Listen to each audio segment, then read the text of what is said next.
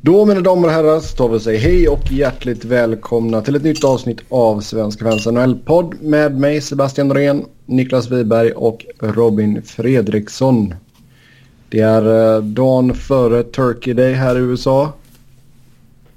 Eh, jag har inte gjort några förberedelser överhuvudtaget ännu. Så du låter frun göra allting alltså? Nej. Det är inte riktigt Det är kulturen OK i USA. 2018. Inget konstigt alls. Nej, det, nej, nej, hon har inte heller gjort någonting. Så det blir att man får panika lite här ikväll och imorgon sen ska vi hämta svärfar också på flygplatsen ikväll. Så ja, det blir kul. Så att ni ska ändå ha folk där. Ja, och Petter, och, och Petter är här också. Petter och svärfar, vilka jävla gäster. Japp. Så ja, det blir trevligt. Det blir trevligt. Vi ska, jag och Petter och svärfar åker upp till Columbus på Black Friday och kollar Blue Jackets mot eh, Maple Leafs. En toppmatch i Eastern Conference. Ja, Ja, kändes inte som det för några år sedan. nej verkligen inte. Eh, det är ju lite, så om vi tittar lite snabbt på Metropolitan här innan vi hoppar in på nyheterna så Columbus i, i eh, som vi Pole position som man säger. Exakt. Innan nattens matcher här på onsdagen så Columbus etta, New York Rangers tvåa, Washington trea. Och sen i Atlantic Toronto, Tampa, Buffalo. Så det händer lite grejer. Nu har vi spelat en fjärdedel av säsongen. Så det är väl nu vi börjar säga att saker börjar sätta sig lite i alla fall. Men eh, Lite börjar sätta sig men det är fortfarande saker som det känns inte kommer hålla 82 matcher. Jo, det är mycket sant. Det är fortfarande alldeles för många som inte riktigt går att separera. Är gröt. eh, Lag som är inom 4-5 poäng åt båda håll.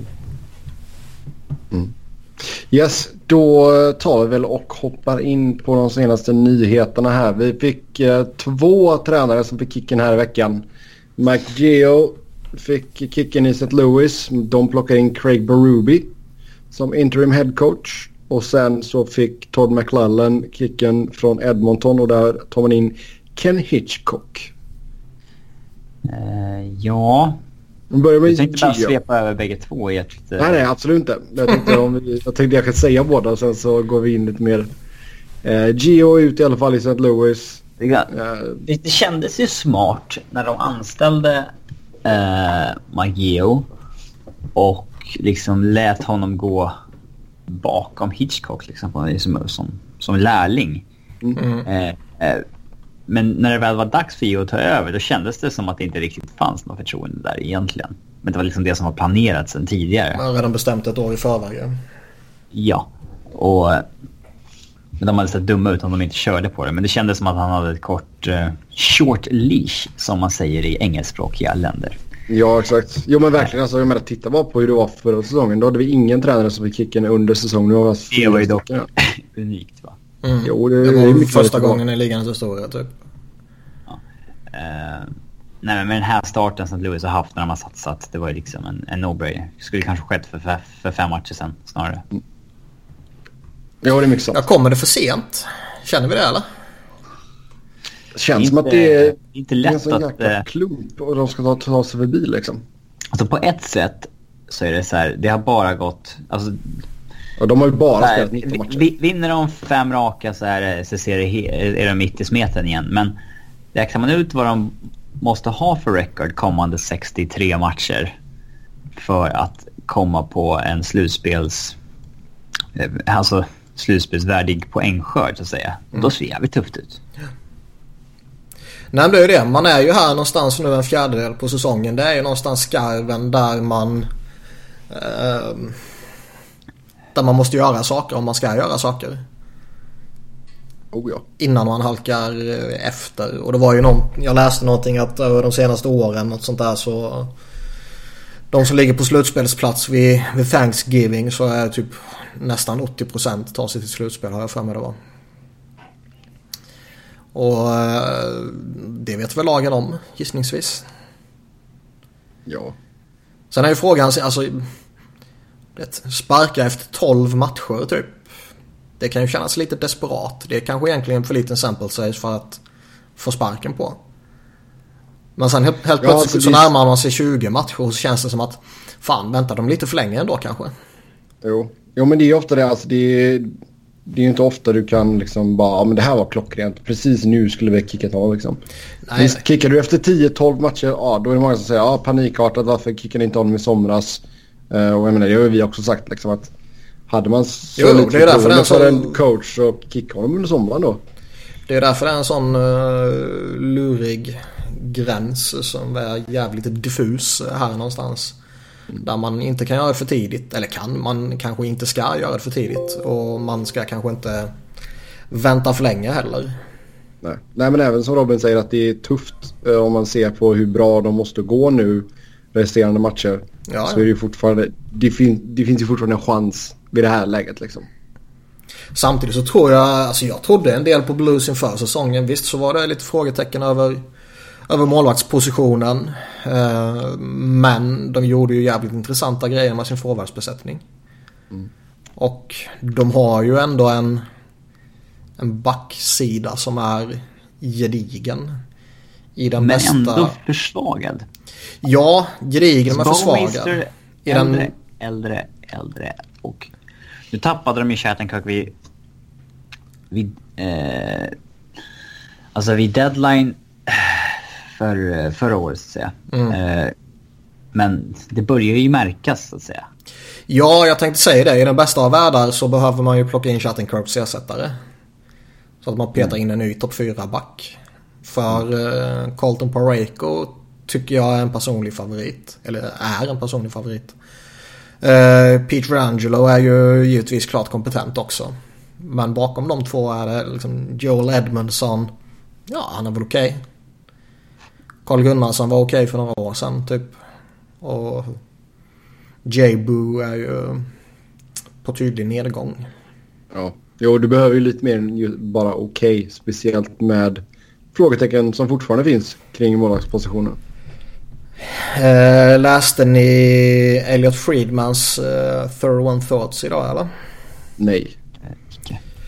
Där eh, nämnde ju han lite att det kanske kan tuggas lite om Tarasenko. Att om man vill göra någonting och typ Armstrong ska ha liksom hintat om att ja, man kanske ska göra något stort i, i truppen också liksom. Så är det kanske inte jättenöjda med honom och att det är han som man skickar för att skaka om i så fall. Inte för, att det finns några, inte för att det finns några rykten eller för att hans namn har cirkulerat sådär men han hade ändå fått den känslan typ. Men kan vi inte skapa lite rykten här nu? ja, vi hittar på rykten i NHL-podden som kommer sprida sig till TSN och grejer. Tarasenko till Kings. Ja. King, alltid Kings. ja, men jag vill ju ha bra spelare. Ja, men det är inget bra att ge upp. Nej, jag vet. Eh, det är klart att man kan, alltså, han, att han har gjort 16 poäng på 19 matcher, det är ju liksom, det ser kanske inte så bra ut om man jämför med vissa andra stjärnskott i ligan just nu. Men han har ett oerhört vänligt kontrakt Tarasenko på 7,5. Mm. Eh, det... Jag, jag tycker att det är en elit, elitspelare liksom. Det, Jag skulle aldrig skicka iväg honom. Men när de är redo 35, att göra det 40. skulle jag ju försöka ställa mig först i kön. Ja. Speciellt om du kan provida honom med en elitcenter också som han inte riktigt har spelat ner på det sättet. Mm. Eh, mm. Ja, det hade varit kul att se. Det hade ju blivit en ordentlig, en riktig blockbuster potentiellt. Ja. Det är ju alltid roligt. Tarasenko mot Voracek. Ja, då får du nog plussa på lite där då. Plus ja. Ja. Plus, plus, plus. Eh, nej, det vet fan. Ja, men Geo out. Ja, Arube interim in. Eh, bra att sätta interim-titeln där också. Alltså ja, det känns ju som att... det är ganska naturligt när han har varit i organisationen där i ett par år och har erfarenhet av NHL liksom. Som assisterande och head coach. Att det är han Ja. Sen, sen är jag lite tudelad på är det ett bra eller ett dåligt eh, sätt att lyfta upp honom på. För det, det kan ju vara liksom, nu vet man ju inte vad som har sagts bakom, bakom kulisserna så att säga. Men det som kommunicerades ut var väl att han vara aktuell för att bli det permanent liksom. Ja, det Men att de ska alltid. sondera marknaden. Sen är ju frågan vad, vad har de sagt till honom? Och Det kan ju varit att de sagt till honom att Alltså vi ser dig som assisterande. Eh, Du är assisterande hos oss. Men eh, vi kommer, och vi kommer gå ut och leta efter en headcoach. Men fram till vi hittar det så, så ser vi gärna att du tar det tillfälligt. Men utåt kommunicerar de en annan sak. Och då är det väl kanske fair. Ja. Ehm, De har sagt till honom du, du har detta nu tills vi hittar någon bättre. ja men lite, lite så är det ju. Du, du Ja, får man det kan här inte och... Man kan liksom inte säga den här coachen är bara interimcoach. Vi ska ge oss ut på marknaden nu. Och sen så får man fyra nej tack och välja att behålla Nej nej, nej, nej, nej, nej, nej. Jag menar inte att man ska säga det. Jag menar bara att det, det man har sagt kanske inte stämmer överens med det man har sagt internt så att säga. Och jag är ju, vilket ni och många lyssnare säkert är bekanta med, skeptisk till Craig Berube som headcoach. Däremot verkar han vara en väldigt kompetent assisterande coach. Verkar vara väldigt uppskattad och, och duktig på det. Det är ju alltid intressant också att se en coach som har totalt misslyckats som headcoach få ett nytt jobb och se alltså vad eh, om de har lärt sig någonting. Liksom så här, typ som när Tortorella tog över Columbus efter floppen i Vancouver. Man trodde att han var rökt i ligan liksom. Mm. Eh, Men tror du Gio är rökt? nej, han är så pass ung fortfarande va? Eller? Han borde inte vara rökt. Det tror är jag han? inte. Vad är han? Han är... Han är bara 45. Ja, det är i och för sig så. Ja, det, är, ju- det det är ju väldigt ungt. I Ja, exakt. Ja, exakt. Ett Eh. assisterande jobb någonstans och sen så blev han headcoach igenom två, tre, fyra, fem år. Typ. Mm. Det är några höjdare som saknar jobb nu alltså. Alain Vigneault, Coach Q, Ja, Todd Gledman som vi kommer in på. Eh, Gio som ändå coachat ligan i många år. Eh, tror ni coach Q vill eh, ta blues? Nej. Vi pratade väl om det förra avsnittet eller förrförra när han blev sparkad. jag vet inte hur deras liksom, relation är. Nej, exakt. Om det vore liksom en... Eh, om det var en bad divorce så att säga eller... Eh, ingen aning. Nej, inte jag heller. Jag har inte hört Eh, någonting heller om huruvida Coach Q eh, tänker semester under liksom, den här säsongen eller om han vill ut och jobba igen direkt. En Flyers-supporter ska ha frågat honom vad han tycker om Flyers och han ska ha svarat att eh, Flyers är väl bra. Så nu är ju vi, eh, drömmer vi om honom ännu hårdare än vad vi gjorde tidigare. Ja. Men det vore ju, man ser det bara ske att Flyers gör en riktig jävla usel vecka här nu och eh, torskar mot eh, Buffalo Rangers och Toronto som man har här de kommande dagarna. Och sparkar Dave Hackstall samtidigt som Blues plockar upp coach Q. Och så går man miste om honom. Mm. Och det är ju bittert. Oh, ja. Men... Eh, jag vet fan alltså. Är St. Louis ett jätteattraktivt jobb att ta? Jag tror inte de är attraktiva nu.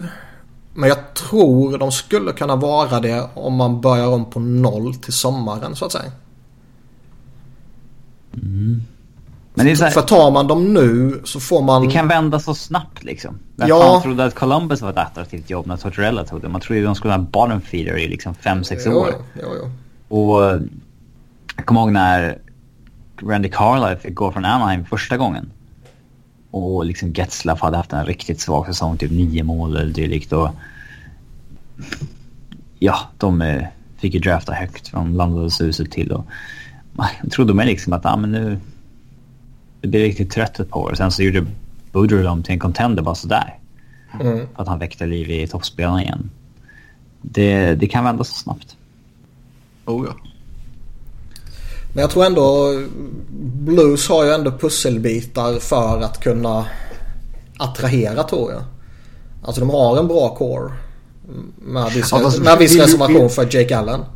Ja, men vill du men... gå dit och, när, när man tradar bort Tarasenko då? ja, exakt. Med den tanken. exakt.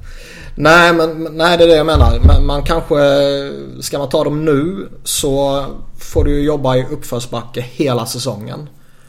Och å ena sidan så kan man gå in, man kanske kan ta den här säsongen som någon form av uh, inkörningsperiod för att man ska vara redo att stötta ur startblocken kommande säsong liksom. Men när man är så intresserad av det, om man är coach Q. Det känns inte som det. Uh, han kanske är intresserad av blues till sommaren om han bestämmer sig för att uh, jag ska, om det inte kommer något supererbjudande, Pittsburgh får panik och, och sparkar Sullivan och sånt där. Så ska ja. jag avvakta till sommaren. Uh, tror du att han känner sig så, så pass trygg att han får ett jobb så fort han vill ha ett? Ja, det tror jag. Det borde han fan vara. Ja, så att det inte är så här, uh, ja men nu finns det ett jobb. Jag vet inte när nästa chans dyker ja. upp. Eller jag vet inte när nästa... Nej, så kan det vara för jävligt många. Jag, jag, tror ju typ Mike Joe kan nog inte... Alltså får han ett erbjudande kanske han ska hoppa på. Vigneault, får han ett erbjudande kanske han faktiskt ska hoppa på. Ja men liksom som men... i fjol när kickades när coachen och det öppnades aldrig några jobb. Nej nej.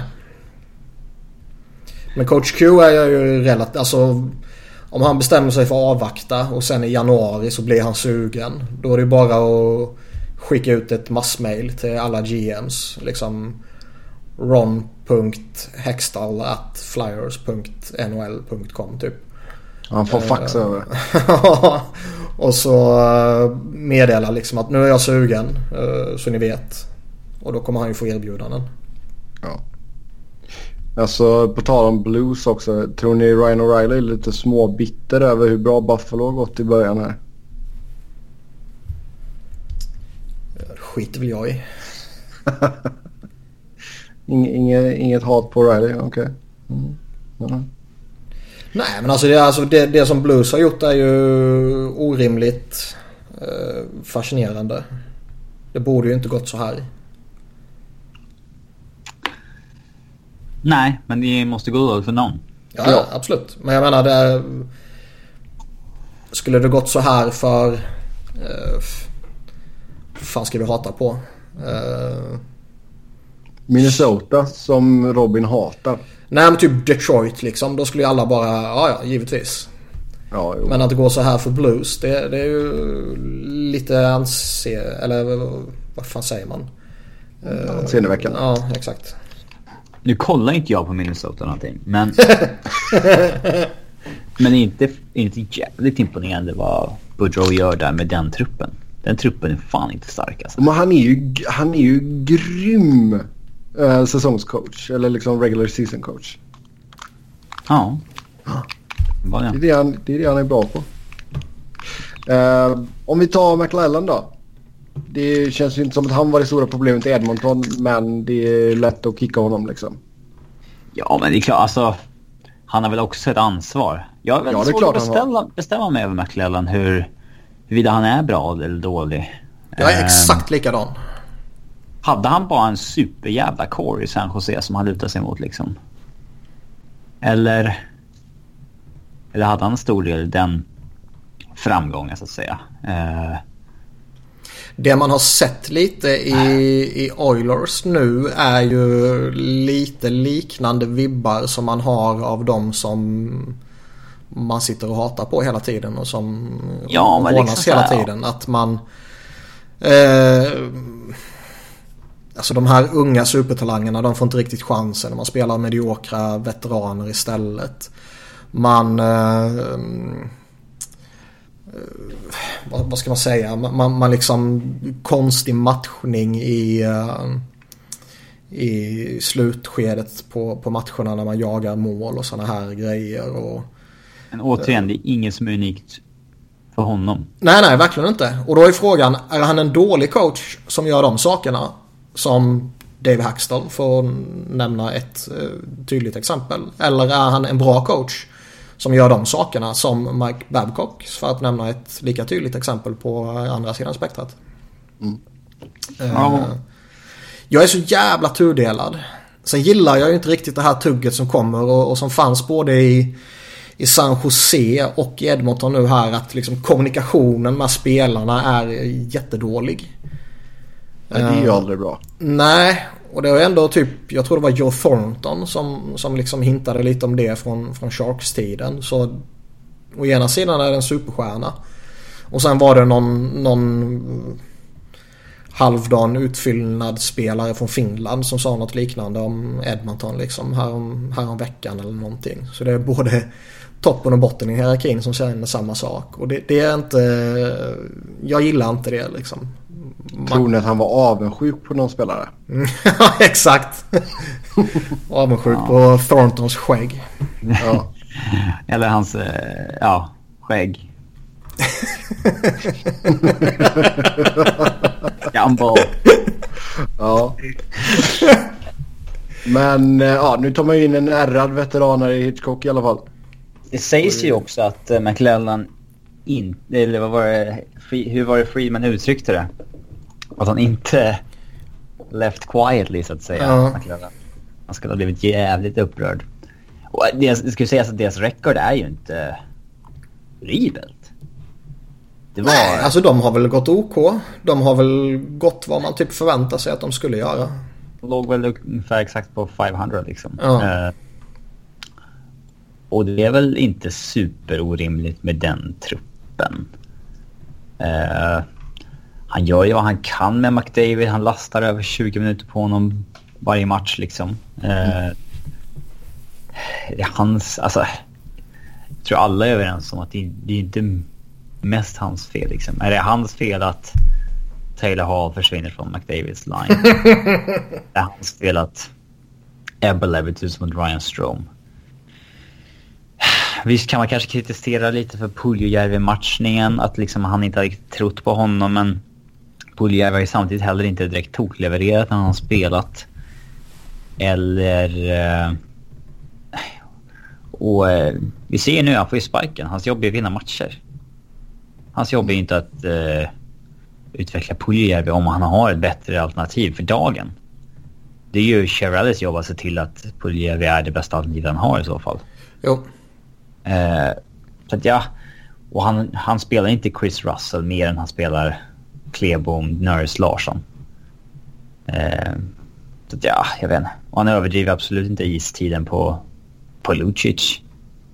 Eh, så jag, vet inte, jag tycker inte att han... Eh, inte hans fiasko där, men Shirelli, eh, fjärde säsongen va? Det var ju dags för att... Eh, han måste skicka coachen liksom, förr eller senare. Han måste göra någonting för att inte själv tvingas lämna ju. Jo, exakt. Ja. Och det, och det är ju det han gör nu. Ja. Och, men liksom, säg att de missar slutspel här, då borde ju han ryka kan man ju tycka.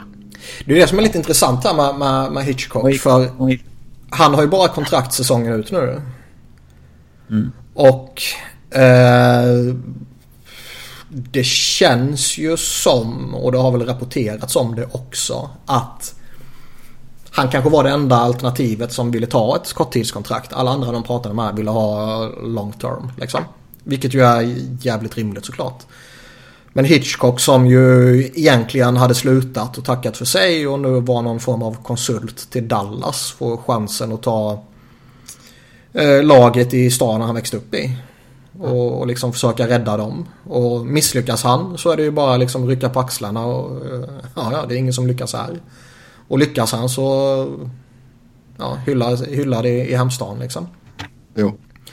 Och där är det ju då, har det ju diskuterats lite då att ja, men det är ju ett rätt bra läge för Edmonton. Här får de in en duktig, eh, respekterad coach som eh, han gör det här till sommaren och sen får man se vad som händer till sommaren. För det kan ju bli GM-byte till sommaren och tar man in en GM så vill han ju rimligtvis ha bestämmande rätt över coachen och inte behöva sparka en, en färsk coach som sitter på ett fyraårskontrakt på tre miljoner per säsong. Liksom. Nej, det, det är ju helt sant. Sen är ju å andra sidan frågan då, alltså ska man, ska man planera för att man ska behöva byta coach igen och ska man som ägare typ planera för att vi kanske behöver sparka vår GM till sommaren. Alltså å ena sidan så ja, å andra sidan nej.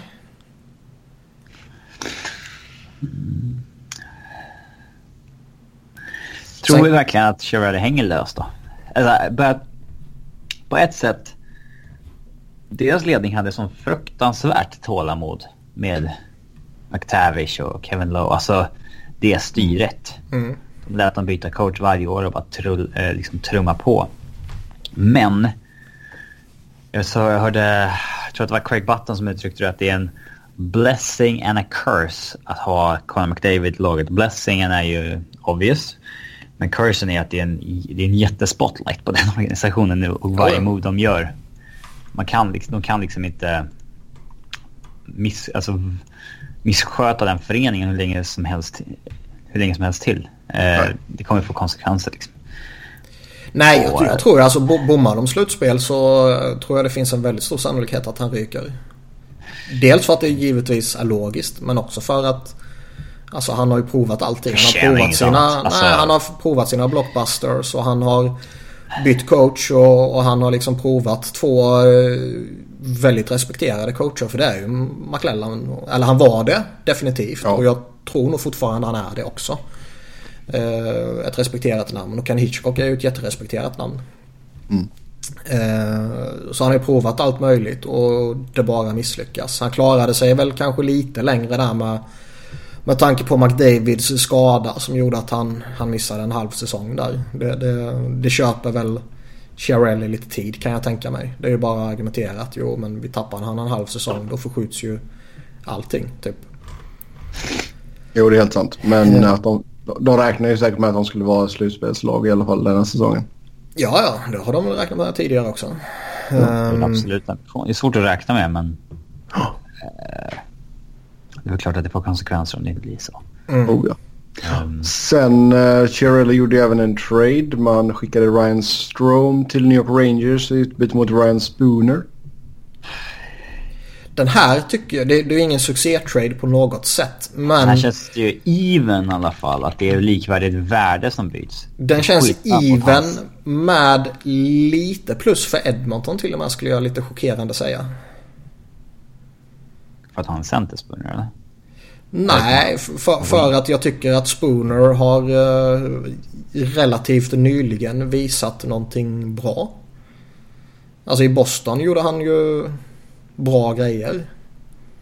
Sen kom han in i Rangers förra säsongen och hade en, en, en bra poängskörd liksom strax under point per game på 20 matcher. Sen är det ju inledningen här som har varit lite kaosartad. Eh, jag läste någonting att han har han har haft en jävla massa coacher de senaste, den senaste tiden. Där. När han var i Boston liksom hade han en och sen har han haft uh, olika coacher i Rangers. Och nu kommer han in i Edmonton där han har haft två olika coacher eh, på tre matcher. Ehm, så det kan ju ha någon sorts förklaring till att det inte riktigt har lyckats för honom här mot slutet kanske. Mm. Men det är alltså Strome var ju... Han var ju körd liksom. Ja, det ser ju inte... Det ser samtidigt inte bra ut med tanke på vad man gav upp för att få in honom Nej, heller. nej, nej, nej, nej. Men det är ju... Alltså fan. Jo. Och jag menar, det, det, där ska ju Chiarelli ha mycket skit. Ja, absolut. Men jag, jag tycker ändå det finns en... Det finns en liten potential i Spooner, tror jag. Som kanske har försvunnit från Strome. Ja. Skulle jag väl typ sammanfatta det som och ge ett litet, litet eh, plus till, till Edmonton. För den här här, de här Stone-bröderna alltså. Ja, vi har ju den tredje. Hoppas att han är undantaget i den där familjen. Vad var det fjärde stålbrodern hette? Det glömde jag av. Jared Ja, just det. Just det, just Han som ska vara kallades den bästa. och- Ja, Han som kallades upp och fick spela en match med Erik och Jordan också. Bara Mot att, Mark. trots att han var... Ah, måste ju kännas jättefånigt. Ja. jo. Ehm, det Han har liksom gjort fyra mål på 52 matcher i AHL då. Ja, det är ju bara trams ju. Men, men det roliga är ju liksom Hitchcock. Det hånades ju lite att man plockar in han. Att, att det är liksom den ultradefensiva bla bla bla sådär. Och visst, Ken Hitchcock och Connor McDavid klingar väl inte perfekt tillsammans. Men Nej. jag tror ju inte nödvändigtvis det är något dåligt. Nej, alltså han kan ju fortfarande få fritt koppel så att säga. Och, men att du stärker upp resten av laget det är väl inget fel i det. De har ju fått ganska gediget målvaktsspel av Koskinen också.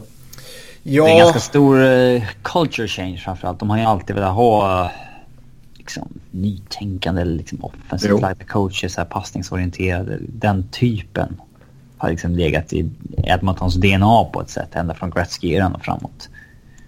Men det har ju misslyckats in i helvete varje gång. Eh, bara man inte försöker ändra Conor McDavid. Nej, Alltså det, det, det, när vi pra- pratade blues innan och Tarasenko så, så har ju det varit lite där också att han är problemet och behöver man justera han på något sätt och det har ju tuggats lite här och där att Conor McDavids defensiv är ett problem liksom. Vilket ju är helt befängt. Och, Jo. jo, men det hade, hade vi inte det snacket om Ovechkin också? Jo, och jag förstår... han bryr sig ju inte i egen zon. Men det är lugnt för han är Ovechkin. Jo, men liksom McDavid, visst han är ju inte...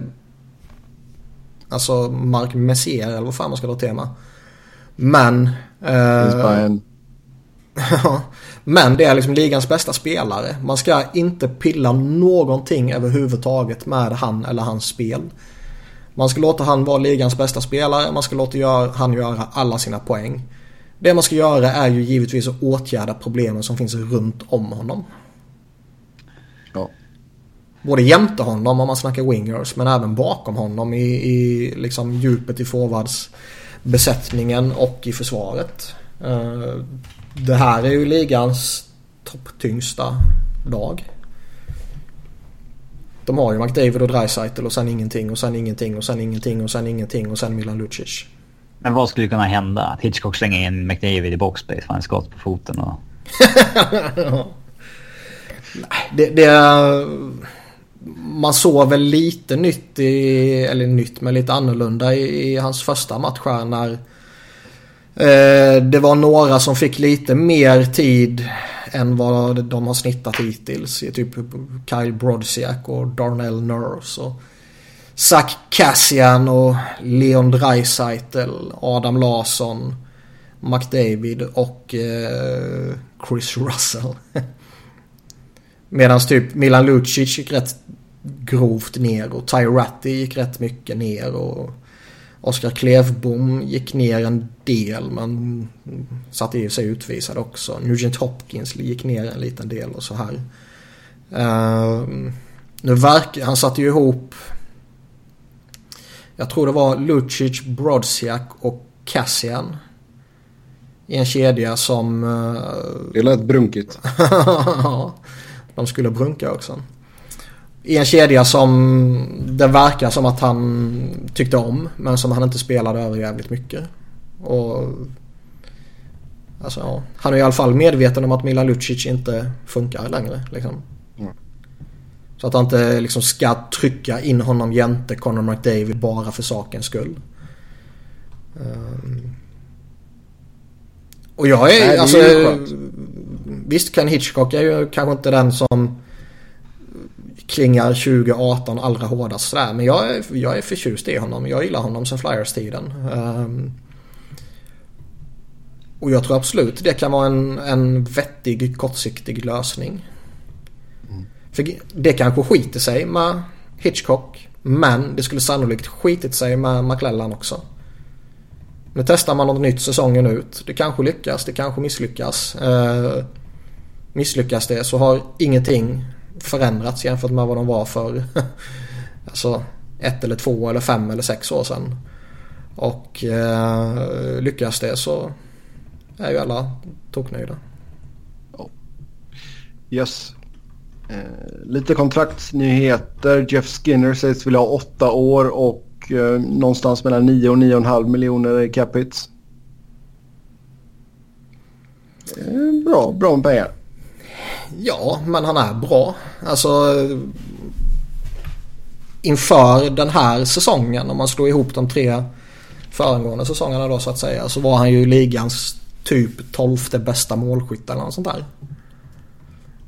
Och är man det och man fortsätter producera den här säsongen vilket han har gjort då ska man ju få pröjs. Jag skulle vilja se att han håller i den här produktionen säsongen ut först innan jag... Absolut. För, alltså det är ju... Det håller jag med om. Ingen Men jag, jag, menar, jag menar mer att det inte är orimliga krav han kommer med. Nej, jag ska ju börja högt också såklart. Men jag skulle... Uh, det är ingen snack om att det är en elitmålskytt, men det är inte så mycket mer i honom egentligen. Nej, det tror jag. Jag tror att det, det man ser är ju vad man får. Förutom att han är en skridskostjärna. Mm. Men uh, man, man, kan, man kan ju potentiellt se liksom en Bobby Ryan-dyk en dag. Uh, han är inte den här liksom franchise-spelaren på det sättet. Det är en, det är en 30-målsskytt. Uh, får inte committa för hårt på de där passagerarna så att säga i en toppline. Uh, nu är han fruktansvärt duktig hockeyspelare såklart men mm, får inte... Vi slår ju fast det nu. Robin hatar Jeff Skinner. Nej, inte direkt.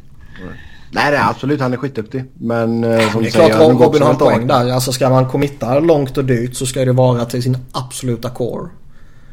Och är han en del av den?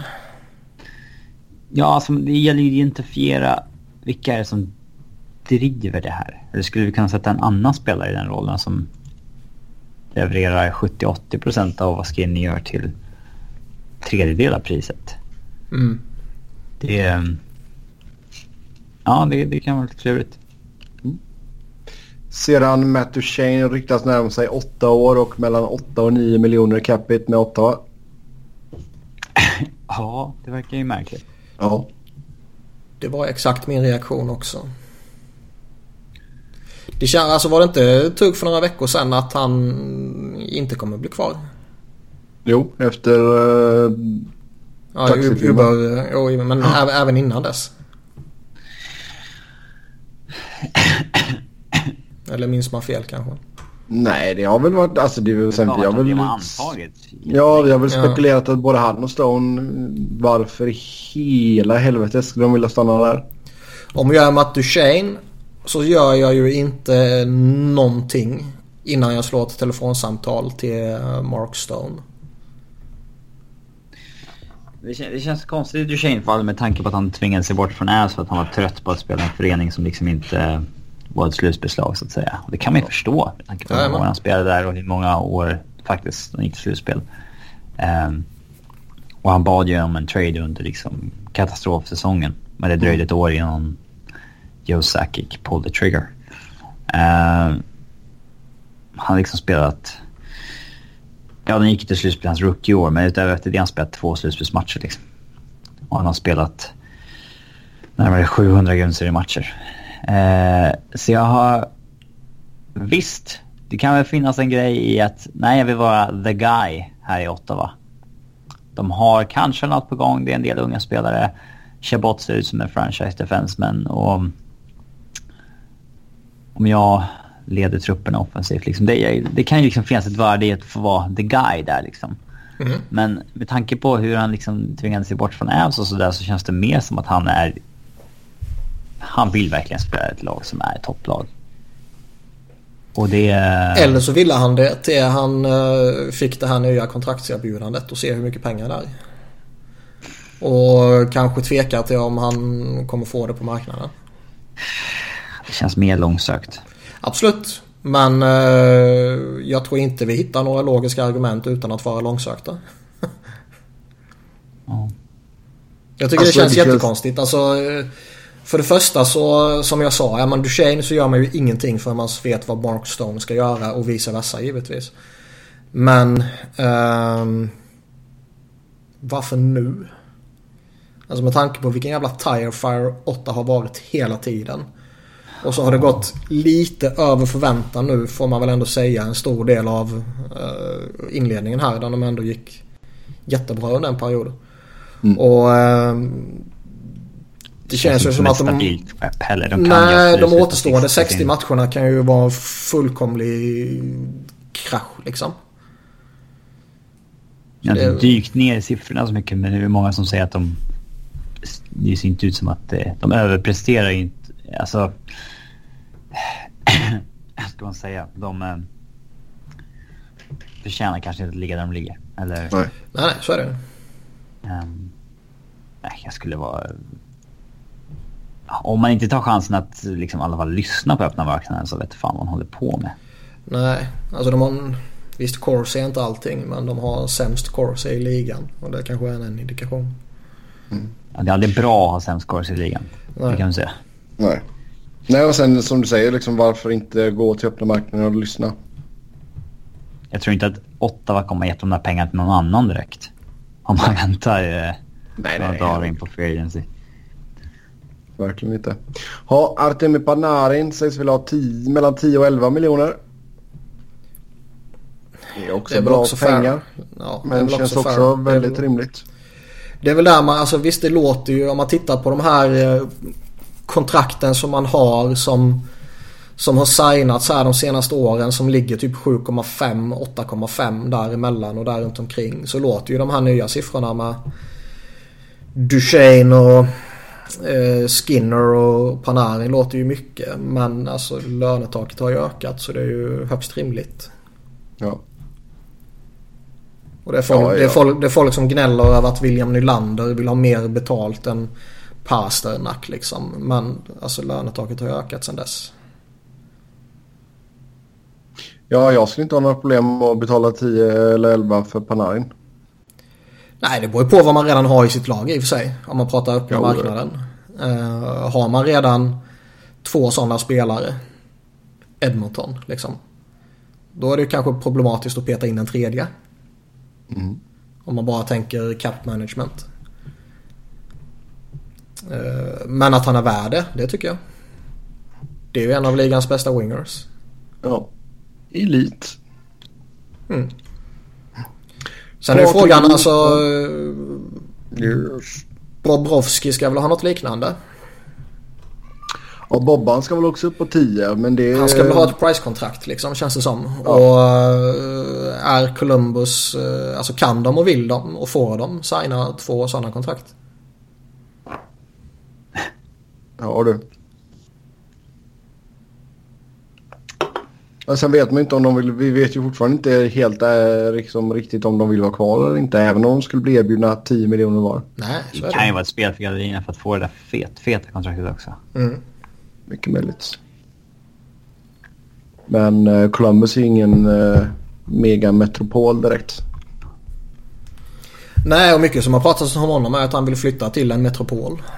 Alltså en, en trevligare stad. Jag har hört att Los Angeles är väldigt trevligt. Ja, Los Angeles var ju ett som, som nämndes och Ja. eh, eh, New York var ett annat. Chicago nämndes igen också liksom. Men det känns ju väldigt Ja. osannolikt nu med. Ja, det är sant. Alltså LA är kul men jag vet fan jag vill bo där alltså. Ja, de som har pengar bor nog rätt fint. Jo, jo, jo. Alltså, du kan ju bo skitfint och sådär. Men, men då är det, ja. Nej, fan. Det var bra där jag var. Du vet, vi hade, vad hade vi? 1,40 från LA ungefär. 1,45. Det var Ja. bra. Ja, och jag tror att Panarin kan bo lite bättre än vad Sebbe Norén bor. Tveksamt. Däremot så skulle han ju typ kunna... Han skulle kunna bo i Santa Barbara. Det är typ bästa stan i hela USA. Eh, och sen kan han flyga helikopter till träningarna. Mm. Mm. Kanske. Vi får se. Vi får se. Han skulle ha råd med det i alla fall. Eh, Patrik Laine sägs börja bli irriterad på eh, istiden och rollen han har i Winnipeg just nu. Det är ju gött om de lyckas slarva bort honom. Alltså jag vet inte riktigt vad det är som händer där faktiskt. Men han har varit nere och harvat i tredje kedjan och grejer. Ja, Men fram till hattricket den här natten hade han ju inte gjort ett enda mål i 5 mot 5. Han har gjort ett, men det var i tom kasse. ja jag tänkte säga det. Eh, och står liksom nu på fyra poäng, fem mot fem. Det är fan fascinerande. Ja, men nu ligger han på 11 mål på 19 matcher. Ja, och det är ju givetvis jättebra. Mm. Men, men alltså. Det vore ju, alltså tänk om man kommer till ett läge där, man, där han tröttnar på Jets och liksom, nej, ni verkar ju inte vilja ha mig, då vill inte jag vara här heller. Uh, trada mig. Sen visst, sen har han ju många år kvar till eh, UFA-status och sådana där grejer. Men det är klart man kan tvinga bort sig själv ändå. Nu, ska, nu känns det som att jag går lite händelserna i förväg här för så illa är det ju inte. Men det börjar, om man får tro ryktena som finns, eh, bli lite missnöja. Ja. Men de kan, ha, de kan ha det. Det går lite väl bra. Det är lite väl många roliga spelare i Winnipeg. Mm. Staden är fortfarande skräp, verkar det som. Men det, går det bra så är väl det inga problem. Men... Det finns till och med folk som trivs i Buffalo nu skulle jag tro. Nej. det kän, alltså, känns ju också som att ung spelare, dålig säsongstart, det kan ju bara gnällas lite liksom. Lite ja. lättvindigt där kanske. Oh ja, absolut. Yeah. Jag säger, jag vet inte, alltså han har haft några liksom, nu gör jag sådana här air quotes, motgångar liksom tidigare i karriären. Eller har det bara varit räkmacka på honom hela vägen? Tuff mot Djurgården i European Hockey Tour i, i Globen för några år sedan. Ja. Det, sant, han var helt det var inte, inte ens sant, han var helt jävla dominant. Så kollade jag upp eh, i mobilen eh, liksom, vem det var för att han var så överlägsen. Och såg att han var 17 bast liksom. Sjukt. Mm. Men visst, det kanske kan vara något sånt att liksom allt har kommit lätt för honom hittills. Sure. Kanske man inte är van vid det. Då kanske det inte är så konstigt att man blir irriterad. Jag skulle inte vara jätteoroad över hans... Uh... Nej, det löser sig. Nej, nej, inte alls. Men sen ser man ju lite liksom hur de har delat upp på det också. För jag menar, vad var det, var det förr, förra säsongen man körde Scheifler med Line och Ehlers? Uh, ja, det var en tid sen i alla fall. Ja, det var ett tag sen. Den såg ju sjukt spännande ut. Men jag menar Scheifly och Wheeler har ju varit... Ja, det är ju ett jävla mäktigt på. Kalasbra. Nu har Ehlers fått komma upp i den kedjan också så... Så visst, det är ju en skillnad att spela med Scheifly och en Ehlers eller Scheifly och en Wheeler om man skulle byta kant på någon av dem. Än att spela med Brian Little. Ja, vi pratade inför säsongen att finns det en svaghet i Winnipeg så är det ju centerdjupet bakom Scheifele. Där de mm. kanske skulle behöva peta in en, en bättre center än Brian Little som andra center och spela mellan Line och Ehlers. Mm. Uh, och det problemet kvarstår väl tycker jag. Oh ja. Helt sant. Matt Duchene kanske skulle göra sig bra där. Ja. Kanske. Mm. Sen går det rykten om att uh, herr Gary Bettman inte är förtjust i en fjärde lockout och ska jobba hårt för att förlänga CBA. Ja, det låter ju trevligt i alla fall. Ja. Frågan är ju dock Betyder det någonting överhuvudtaget vad han vill? Det underlättar säkert. Ja. Om, om, han, om han vill få till det så är det givetvis det underlättar i, i förhandlingar och sådana här saker. Men han har väl aldrig om... velat ha en lockout? nej, nej, det jag menar. Liksom, han, han går ju ägarnas eh, order. Eller önskan eller vad man ska säga. Och börjar de här starka ägarna som sitter kvar med Boston Jacobs i spetsen typ. Börjar de liksom knorra om att nej det är inte bra nu, vi behöver en lockout för att vi ska sätta de jävlarna på plats. Alltså, då behöver mm. ju Bettman följa de direktiven. Ja, sen kan, han, alltså sen som... kan han givetvis arbeta för att liksom att nej men vi, vi borde undvika det här bla bla bla. Men, men i slutändan är det ju liksom går han ju ägarnas önskan. Mm. Alltså det jag gillar är ju att, det är att man åtminstone håller preliminary talks. Ja, och det är, så, det är så mycket som, vi pratade om det tidigare, men det är så mycket som händer där runt 2020 så det liksom de ska spela World Cup vill de och så ska ju Seattle förhoppningsvis in då till 2020 och så får man klart med allt det och sen kommer det en lockout liksom. Mm. Det är sant. Det. Eh, vi, har snack, vi har snackat lite innan om det. Just det att liksom spelarfacket vill pusha för att man ska vara med i OS eh, 2022 i Beijing.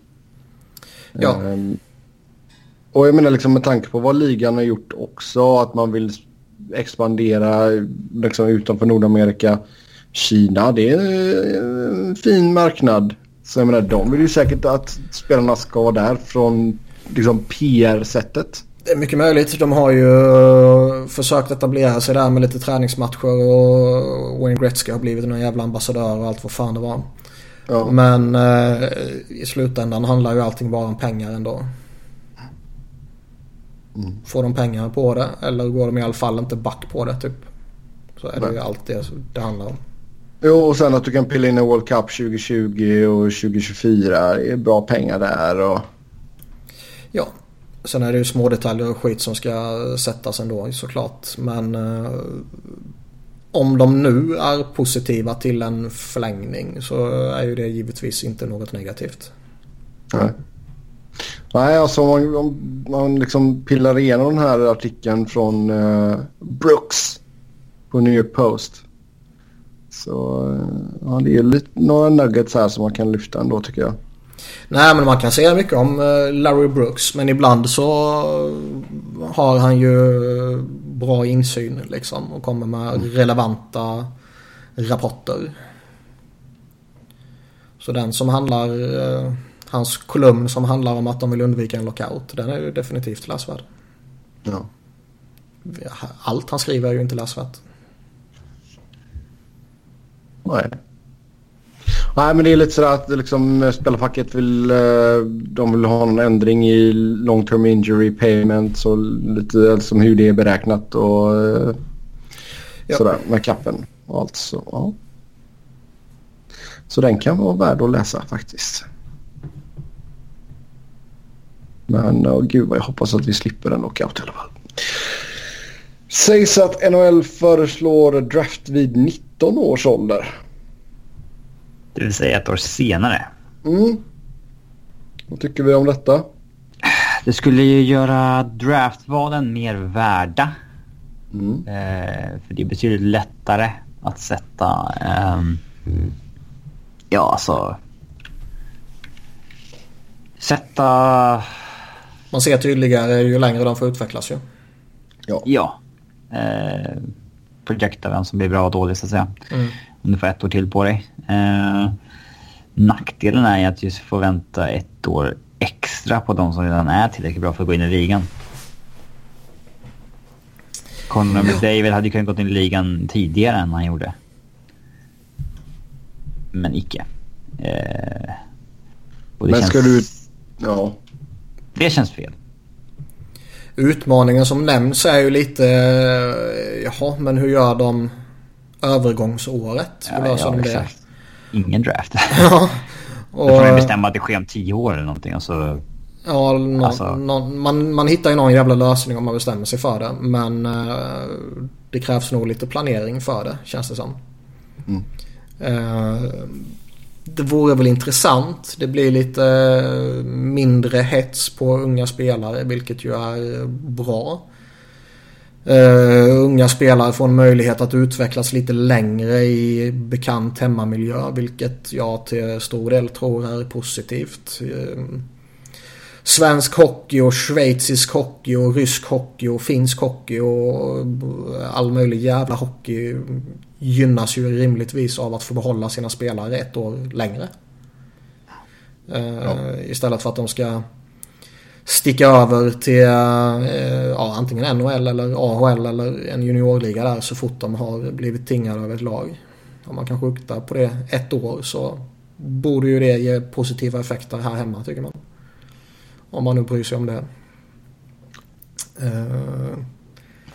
Nackdelen är ju som Robin är inne på att uh, man tappar ett år med duktiga spelare. Mm. På samtidigt så kanske du får in fler spelare direkt också. Ja, man kan ju vända på det också. Att uh, spelarna är mer redo när de väl draftas och därför kommer de in jag tror juniorlagen hellre ser en senare draft för att en av spelare är liksom åker till camper innan de är redo för NHL och eventuellt får hänga kvar längre än de borde. Mm. Och kanske liksom till och med oss där nio matcher bara för att de har liksom typ en ägare som är, jag vill se vårt första rundsval. Mm. Uh, och lite sånt liksom. Man vet ju själv hur det är som, som svensk supporter till ett hockeylag liksom när någon har draftat så man måste liksom äh, vänta på att de ska åka över och göra campen, eventuellt inte platsa och sen kommer de tillbaks och så ja. Eller gö göra några matcher i AHL. Ja. ja det bit skulle man ju slippa men det, det känns... Jag tycker inte att det är något problem som det är. Så att... Eh, jag vet inte om det är så lockande. Mm. Um, de, eh, de nedre draftvalen skulle bli mindre värda helt klart. De har man ju inte så mycket... Eller undrar om det skulle leda till att där plockade man liksom bara överåriga spelare typ som spelar i KHL och sånt där istället. Um. Eller kommer vi få sådana här super-trades som skedde i OHL för någon dag sedan. Där eh, ett lag fick 11 draftval. Jag har redan glömt vilka två lag det var och jag har redan glömt vilka spelare som var involverade. Men ena laget fick 11 draftval. Det är ju inte dåligt. Mm. Ja. Mm. Sista grejen här innan vi glider in på lyssnarfrågor. Joe Thornton stod... Hitchcock on ja. McDavid to the surprise of no one. My focus is going to be on building his game from our end out. Ed Edmontons plan för att lösa det här är alltså att de ska försöka fixa den bästa spelaren i världen. Dra åt helvete. Ska vi, ska vi ta tillbaka allt gott vi sa om Hitchcock då? Nej, det kommer jag inte göra. Alltså det, det är ju... Alltså... Det är ju de direktiven han kan ha fått. Är det mycket möjligt. Exempelvis. Det kanske är så han genuint tycker. Uh, men liksom Edmonton skulle ju inte tagit in honom med liksom om de inte skulle acceptera det han vill göra. Om, om det är hans beslut 100% så att säga. Ja, det är helt sant. Men det, ja, nej, fan jag, jag fattar inte. Mm. Uh, John Thornton i alla fall, Big Jumbo Joe har tangerat Mario Lemieux på uh, all time assist-ligan. 1033 assists. Mm. Och Robin hade en bra take på den här. Ja. Ja. Det, ska vara Marcus, det var Marcus Sörensen som gjorde målet. Mm. Ja. Han bar ju nummer 66 i Sverige. Uh, även numret som Mario Lemieux bar i NHL. Om det, han fick ju mycket kritik för att han bar 66 i, i svensk hockey. Eh, Sörensen. Framförallt av vissa eh, enstaka kvällstidningsjournalister som kanske inte står jättehögt i kurs hos somliga. Varför fick han skit för det? För att 66 är ett heligt nummer. Det får man inte använda. Man får inte använda 99 heller. Nej. Får, får man inte använda 13 eller 21 heller då? Jo, ja. Nej, det är mer Men det är ju typ det universal grej inom hockeyn. Att 66 och 99 är heligt. Ja, typ. ja. Det hade ju inte varit det om de bar liksom vanliga nummer. Som 21 eller 19 typ. Nej. Uh... Äh, vad löjligt. Ja, det är klart. Men det var en fin symbolik där. Ja. Men det är alltså Thornton, det han har gjort under sin karriär eh, som givetvis är på, på slutraka nu. Är ju jävligt imponerande. Mm. Så nu delar han elfte plats med Lemieux. Uh, han är sju assist bakom Marcel Dion på tionde plats. Han är 16 bakom Gordie Howe på nionde och sen 30 bakom Steve Eisman på åttonde platsen. Mm. Kan han nå dit? Kan han nå ända vägen upp till sjuan Adam Oates? Som har 46 fler. Ja, det kan nog vara på gränsen detta året. Men spelar han ett år till, vilket inte känns jättelångsökt ändå. Så bör han ju kunna samla assist tycker man. Mm. På Coffee har 1135. Där... Mm. 102 100 assist. Känns lite... Det, det kanske är i... Men visst, alltså fan han kanske spelar fem år till. Tror han? Nej, jag tror inte det. Men liksom, vad fan. Nej. Fem var kanske överdrivet. Men säg ytterligare två år efter denna säsongen. Alltså Kan vi utesluta det? Nej. Det känns som det sista året tycker jag. Men... Jag håller med dig. Men jag tycker inte man kan utesluta något längre.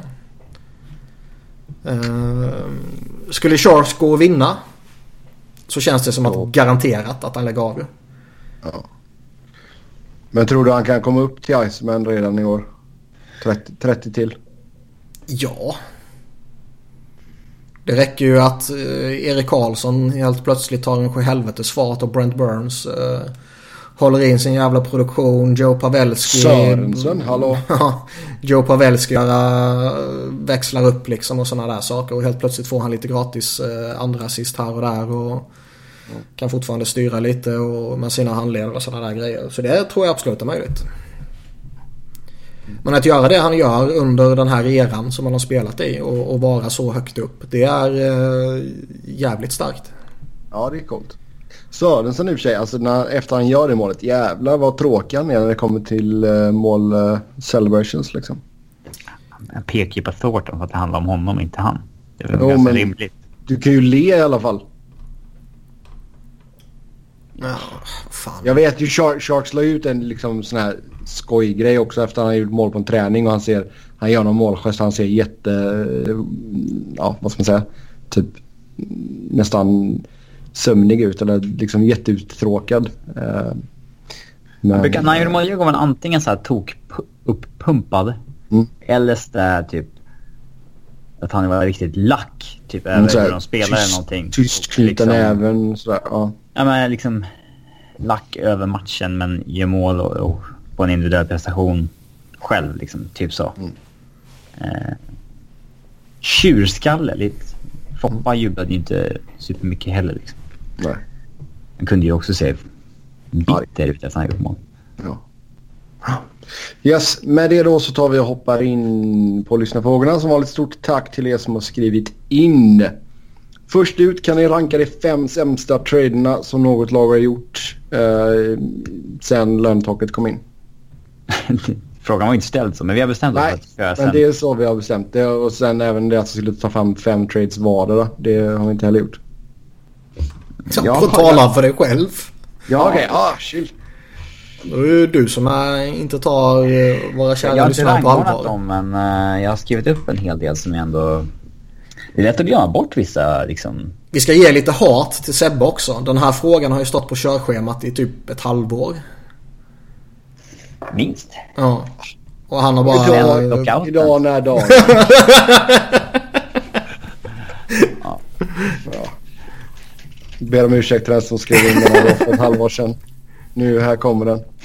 Håll till godo. Uh, jag tycker det är, det är lite tid. Det känns lite... Det är klart att Floridas liksom hantering av expansionsdraften måste nämnas här men det känns inte riktigt som att det är liksom ex expansionsdraften det ska handla om. Nej, det tycker inte jag heller. Det var liksom... Det är så speciell situation. Ja. Och Ja, man behöver ju lite hindsight. Man kan ju inte säga en trade som sker i somras liksom. Man vill ju ha ändå en, ett facit som är att så här illa blev det. Men visst. Ja, men... Uh... Klart att Paul mot Adam Larsson absolut ska nämnas i en topp 5 här. Jag tänkte säga det. Den kan man ju redan uh... nämna. Uh, ja, Erik Karlsson-traden kan man ju kanske inte nämna liksom. Nej, men menar, det är så här, Tänk om han fortsätter vara en besvikelse. Är, är det liksom... Uh, Lämnas som free agent. Det är inte så att Sharks har gjort en superstil då. Nej, De betalade inte mycket så det var ju värt det oavsett. Men det ska ju vara... Om man hade signat en extension där direkt. Eller någonting. Då... Uh... Men ja, det, jag tänkte också på Karlsson-traden men det är, liksom, det, det är lite för tidigt att säga. Mm, jag håller med. För att det ska kunna dunka fast någonting. Uh, har du kört, har du lyckats rangordna 1 till 5 eller? Nej, jag har inte rangordnat. Men uh, jag har plockat ut uh, rätt många liksom. Mm. Eh, för jag, eftersom Robin föreslog det här så förutsätter jag att Robin skulle göra sitt. Och på samma sätt förutsätter jag att Sebbe inte skulle göra det. Eh, vilket givetvis då innebar att man får kompensera med några fler för att kompensera för Sebbes eh, uselhet. Ja. um, men den första man kommer att tänka på det är ju Taylor Hall. Den kan man ju inte undvika. Nej, exakt. Det finns ju inga som helst eh, argument för att man inte ska nämna den anser jag. Och den är ju så jävla... Eh, vad säger man? Lopsided. Eh, Så den, man Så- med. Den, den andra jag kommer tänka på det var ju Joe Thornton. ja, för vi pratar lockouten 04-05 va? Ja. Inte Ja. Nej, nej, exakt. lönetaket så att säga. Eh, den var ju unik. En franchise center i sin prime mot tre stycken breddspelare. Eh, som bara inte blev någonting för Bruins. Eh, Nej, alltså den, den största bedriften som någon av de tre hade är ju att den ena råkar vara Keith Promores brorsa. Det är typ Ja. det enda positiva man kan säga om någon av dem. ja, och vilka var det han tradades mot? Wayne Promore, Brad Stewart och Marcus Sturm. Det är ju tre liksom, respekterade NHL-spelare sett Ja. i sitt CV och så vidare. Men Men det här är ju en... Det här är ju... igen, det, vad hade det varit i dagens mått? Joe Thornton var alltså eh, 26 när det här skedde. Eh, han hade gjort eh, en 100 poängs säsong. Hade gjort nästan point per game efter det. Sen kom lockouten och sen hade han hunnit göra 33 poäng på 23 matcher i Boston. Det hade ju gnällts lite i att de inte hade lyckats. De hade inte tagit det där klivet och då var det ju han som får bära ansvaret och sådana där saker. Så då dumpar de iväg honom. Um, kan man hitta någon liknande idag? Vem skulle det kunna vara? Connor McDavid. Ja. Men kanske om Avs hade skickat McKinnon efter, för, efter i år liksom. Han gjorde ju Ja. 100 poäng i fjol. ja, typ. Och eh, ja, 97 då. Och inledde säsongen bra. Om de hade skickat honom till b- b- ba, Flyers idag för tre spelare mitt i sin karriär som inte är Någonting särskilt. överhuvudtaget. Nej men liksom det ska ändå vara respekterade NHL-namn. Men säg Wayne Simmons. Nej, för bra. Eller? Han är för bra tycker jag. Men säg typ, typ Scott Lafton liksom. Och typ Radko Gudas. Och... Det- eh, Flyers har inte så bra alternativ i och för sig. Nej. Det bra exempel kanske men Men det är, det är, det är liksom en, en, en, ett respekterat namn som är center för bottom six i, i Promo. Det är ju en, en hygglig back i Stewart liksom. Som, det det. McKinnon var- till Sharks mot Brendan Dillon, Jonas Donskoy och någon respekterad veteran som Marcus Styrm. Typ... Eh, mm, han har inte kvar någon sån. Nej, Nej, men det är ju på den nivån. Liksom. Inget Ja. att bygga på alls. Nej, och det här är ju ett typexempel på en trade där man byter kvalitet mot kvantitet. Och Ja, tro, och som, tro att det eh, på något sätt ska lösa sig. Eh, Som formade hela Sharks eh, liksom toppera där med President's Trophy så... Eh, den... Visst, det blev ingen kupp. Men eh, kom igen. Men vad säger vi om uh, Filip Forsberg-traden? Är den topp 5-värdig? One for one-traden alltså är väl den som sticker ut kanske mest. Den var ju inte one for one dock. Nej, Just det, det var, vad heter han? Latta. Eh, Latta, ja. ja, Ma- Michael Latta va? Som Ja. till Caps också. Eh, Men visst, alltså den, den måste ju nämnas givetvis. Den, den, den kan man ju inte slippa Ja, en rental undan. mot för, liksom, lagets top prospect. Som Mm. då inte spelade i ligan, ska sägas. Mm. Eh, men är att han var, hade ju precis över kullen på väg ner. Man trodde i alla fall då att visst, de kommer ha en gedigen spelare 3, 4, 5 år som kommer göra 20-25 Mm. mål. Men det hade han inte i sig. Och, eh, och det Forsberg har blivit för Preds är ju... Eh, Ja, Det är inte superstar men det är ju där under. ja det är första line-spelare liksom. Med fokus på målskytte. Mm. Ehm, den, den måste ju nämnas. En som jag tycker har flugit lite under radarn här som skedde för något år sedan. Det är ju... Uh, jag kollar så jag får en rätt när den skedde. Och det är ju då alltså... Du, du, du, en säsong med Milan Lucic för Martin Jones, Colin Miller och ett förstahundsval. Ja. Colin Miller hade behövts idag. ja. Att sumpa Martin Jones trade value där och då. Visst, alltså jag förstår att man körde vidare på Quick. Han är ju liksom... Det är, det är inte mycket man väljer på där. Men Nej, Martin Jones... Hans trade value... Han bara slängdes med i den traden. Och ett förstahundsval när man var helt prospectslösa. För en ytterligare en veteran. I någon form av satsning mot ytterligare en kupp. Det var... Den, den, den är lite bortglömd den. Man har liksom glömt att han var i Kings nästan. ja. men det är- snackar man Lucic så är det ju inte Kings eh, man tänker på utan det är lite annat man tänker på. Ja. De fick Jakob. Stårhill för det första rundsvalet också. Ja, den var... Den var dålig. Ja, det var väl en av de här bra grejerna som Don Sweeney gjorde när han kom in. Han gjorde ett par bomber åt andra hållet men så sprängde han ju av den här. Ja, och sen gör du ju dub dubbelfucken till Kings när du skickar Jones till Sharks också. Mm. För de var ju Ja. nog glada, över att han inte hamnade i, inom divisionen. Så bara, "Jaha, ja, ja. Nej men det var så här typiskt. Vi vill, inte, vi vill inte behålla honom i Western. Vi vill definitivt inte behålla honom i divisionen. Då skickar vi Ja. honom till östkusten. Eh, Och sen så får man det i röven igen liksom. ja. Jag gillar när GMs gör så. Ja, och så, Och alltså Ottawa nu med Hoffman till exempel. Ja. Man kan inte offerkita för då gör man folk upprörda. Ja. Eh, Hörni, eh, man måste ju eh, tyvärr dunka upp Bobrovski. Just det, den har inte så jag skrivit upp.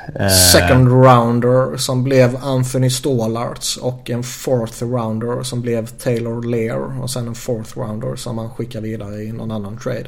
Man måste ju se till värdet på rötvalen bara inte vad de blev. Nej, nej, men det är liksom två fourth och en second. Men jag, jag tycker ändå att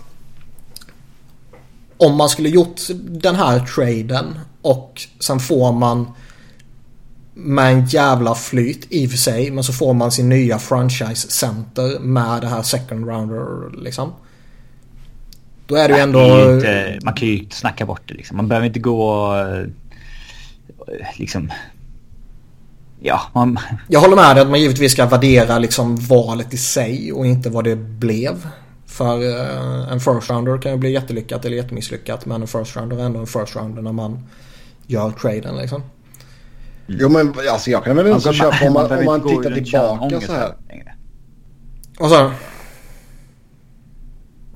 Går man tillbaka så här så tycker jag väl så att det spelar väl lite in vad man tog för spelare.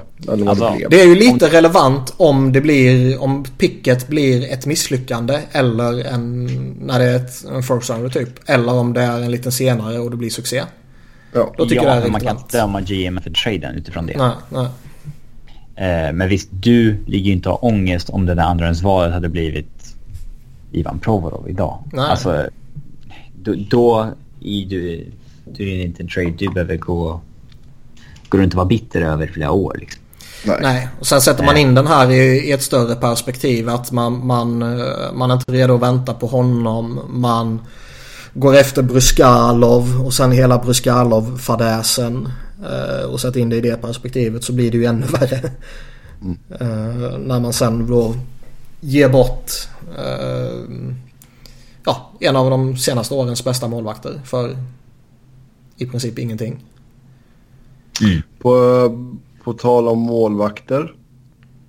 Vad tycker vi om... Alltså jag vill ju nästan göra detta till en grej men det är ju två grejer. Men Schneider Longo från Canucks. Jag tycker inte att Devils... De fick ju ändå Bo Horvat för Schneider. Ja, Ja, alltså det var ju Schneider mot nio overall va? mm. Något sånt. Jag minns Och det inte kändes exakt. som ett fair value då för Schneider var ju svinbra. Men. Luong- Luongo, Steve Anthony för uh, Markström och Sean Mattias. Alltså det är svårt att säga med det jävla kontraktet Longos sitter fortfarande på. Eh, Ja, hur många lag var det egentligen? Det kan var väl egentligen bara Florida som var aktuella i slutändan. Ja. Och ska man såga en GM för någonting som ägaren bevisligen eh, orkestrerar så att säga. eh, Men å andra sidan gjorde vi det med Bobrovski. Då ska vi göra det med Luongo också kanske. Ja, kanske. finns ju några små trades som är underskattade. Att eh, Islanders skickade in en Niederreiter mot Kyle Clutterbutt. Eh, också nästan one for one. Eh, där och då var ju Cluster... Clusterfuck som Niklas säger. eh, eh, eh, mm. Som en gedigen spelare. Medan Niederreiter var... Det luktade bust om honom. Men den har inte alls fallit väl ut för Islanders. Eh, en annan... Man måste ju nämna Sagan-traden också. Ja, jag tänkte säga det. Den måste man ju nämna även om eh, Tack, det är... den fallit ut för Dallas. Ja. Där och då kändes det liksom inte... Det var ju för... Man vill Det, kände, det kändes konstigt men det kändes som att Eriksson ändå skulle eh, vara en bra rekrytering. Ja, Riley Smith inledde starkt och så Ja, vidare. Morrow var ett rätt respekterat namn då. Ja. ehm, ja, men den är ju... Riley Smith gav man bort... Eller om man bytte mot Jimmy Hayes. Vad är han idag? Ja. Eh, kvar. Ja, Louis Eriksson gick som free agent efter att ha haft ja, några svaga säsonger, en bra säsong Mm. typ. Eh, och Tyler Sagan är en elite point scorer i ligan som de har signat. Så de fick ha billigt på kontraktet som eh, Boston hade signat. Mm. Eh, så att eh, den, eh, den är kass. Men vad säger vi om eh, Jeff Carter från Flyers till Blue Jackets? För de gav ens upp. Det de är väl den efterföljande traden som är eh, det usla. Voracek var ju... Han var ju mer en, en talang egentligen. Ja, det var väl kanske ingen som såg att han skulle ha den utvecklingen som han faktiskt hade. Jag, jag skulle ju snarare säga att det är traden till LA som är det dåliga. Ja, Hela grejen är ju dåligt från Columbus sida. Jag menar du skickade Ja, Voracek jo, första, runt, första rundsval som blev Couturier, tredje rundsval som blev Nick Cousins. Men jag, jag tycker ändå det, jag tycker inte för det är... Carter som inte ville vara där. Nej, nej. Och det, det är givetvis. Men om man bara tittar på värdet för spelaren så tycker jag ju det är en, en fair trade för båda parter. Mm. Sen var det ju ett Ja, misslyckande så att han inte ville vara där och det funkade inte sådär. Men problemet här är ju när man skickar honom vidare och inte alls får någonting för honom. Man får Jack Johnson som är... Då var han Liksom- respekterad fortfarande. Ja, men han var ju inte någon superback liksom. Han var ju stabil typ liksom. Och sen får man en first rounder som visst det är väl... Men det blev bara Marco Dano och om man då sätter in det här i ett, i ett sammanhang så tycker jag ju att det står ut snarare än den första traden. Det är svårt att liksom... Vad var det som var GM då? Scott Howson? Eller? Nej? Eh, skitsamma. Mm, nej, jag minns inte. Men... Eh, svårt att klandra dem för att de liksom försökte satsa där. Nej. Med Carter liksom. Det, Sen var det ju, det blev ju extremt när han uh, åker ut till sin uh, beach house och sitter och surar där efter traden liksom. Uh, ja. Men det är ju vad det är. Ja. Eh, vi har fått en annan lyssnarfråga som är inne på samma spår här. Eh, vilka vann traden idag? Till Pittsburgh.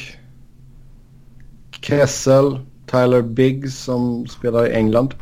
Eh, Tim Eriksson. Det- andra, andra rundsval Kasper Björkqvist. Till liv så fick du Kapanen. First round för att få Andersen. Nick Spaulding. Scott Harrington. Pittsburgh vann ju självklart när traden gjordes. Två Stanley Cup med Kessel talas för, för sig själv. Men just idag. Jag vet Ja, självklart facit. Smiley face. Men vill höra Ed, Eddie och Eddie diskutera. Ja, eh, jag har faktiskt skrivit upp den här som en av de värsta också. Ja. Um, en, de skickar alltså en elite scorer i sin prime. Och behåller lön på honom. Ja, det, det, alltså de retainar lön. Det, det är Så hatad var han i Toronto. Nej, men det var väl en oerfaren Kyle Duba som eh, regerade då. Eh, han var ju interim GM. Eh, så att... Eh, ja, eh, den, den var dålig. Det enda riktigt de får är ju liksom eh, Kapanen och ja, ett draftval i första rundan. Det, det, är inte, det är inte tillräckligt för eh, den spelaren Kessel var där och då. Det um, var anmärkningsvärt också med tanke på hur, hur bra han har gått i, i Pittsburgh. Nej, jag är helt enig. Det... Ja. Kanske inte ska nämnas bland de värst, värsta. Nej, det tycker jag inte. Jag tycker det fått finns... eh, jag tycker det finns... Det är inte liksom A-level prospect. Det är, det är lite under och det var inte så att de fick ett topp 5-val i draften som liksom Mm. eh, det ändå gavs upp eh, när typ Sagan eh, eller så att säga när, när, eh, när Toronto tradade för eh, Kessel och det blev liksom ett val högt. Eh, Sagan-valet där. Eh, Nej, jag tycker den är usel. Jag tycker inte den förtjänar att nämnas topp 5. jag tycker det finns andra som kanske ska nämnas innan vi nämner den så att säga. Vi har Jay Boovmeister till Blues. De skickar eh, Mark Kundari, Reto Berra och en first rounder till Calgary liksom. Reto Berra. ja, det är absolut ingenting liksom i, i för en, en top pairing defenseman för många Mm. år framöver. Mm. Eh, det... Eh, eh, Sen har jag ju eh, ett Homer. Som är två trades som hänger ihop. Okej. Det är ju när, man, när, när Flyers skickar Foppa till Nashville före säsongsavslutning och typ sex matcher i ett slutspel eller vad det blev. Mot Ryan Parent, Scotty Upshall, en first rounder och en third rounder. Och senare på sommaren skicka tillbaka samma first rounder till Nashville för att få Kimmo Timonen och Scott Hartnell. men det är väl...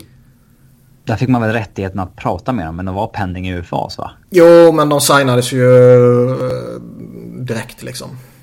Men var inte det väldigt mycket att betala för liksom en... Rättigheten att prata med dem va?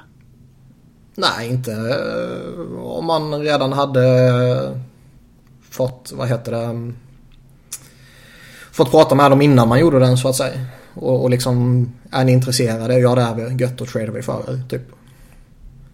Mm. Men jag kan Det säga är ju alltså, den bilden jag har fått Den är det inte hela. dålig ur Nashvilles synpunkt då om det redan var liksom... om Nej, de det är klart att de visste att de det ska lämna sådär. Absolut. Men, eh, och, jag ty, jag ty, ja, och jag tycker verkligen inte den är topp 5. Men eh, jag kommer aldrig låta bli att nämna den när vi har det här ämnet. En annan trade. Eh, när Jason Spetson hade hade bestämt sig för att lämna Ottawa. Och de skickar honom till Dallas för Alex Jason, Alexander Guptill, Nicholas Powell. Och ett andra rundsval. De fick inte ens ett första med där i påsen skräp. Jag funderade på den men skrev aldrig upp den. För Alltså, Spetsa är ju inte... det blev inte riktigt den succén som gör att den blev så sjukt smärtsam. Men Nej. samtidigt får man inte ett skit för sin franchise player. Ja, alltså, Eller det- en av sina kanske man ska säga Ja, snarare. det, de ger ju inte upp någonting. Nej. En påse skräp. Och då, Dallas förut ändå tre säsonger där han gör ja, 60-60 och sen 50 poäng på 68 matcher. Och svag säsong i fjol, men han verkar ju som många förespådde bounsa tillbaka i år under ny coach. När han slipper Hitchcock. Ja, alltså... En center som levererar på den nivån. Eh, man lyckades dessutom signa honom eh, så att kontraktet går ut när Sagan ska ha nytt. Liksom att man har den, den planeringen så att säga. Eh, det varit liksom en helt perfekt för, eh, för Dallas på alla sätt och vis. Eh. Det som gör att den inte blir perfekt i slutändan är ju att, som jag sa, det blev inte sån här riktig succé och det har bara blivit ett slutspel. Ja, visst. Uh, och det var väl lite det, det är inte fel att nämna den men det var därför jag inte skrev upp den. Uh, ja. Några fler jag antecknat här. Bara Oshie mot Brower. Uh, och lite till skräp. Uh, Panarin mot Saad.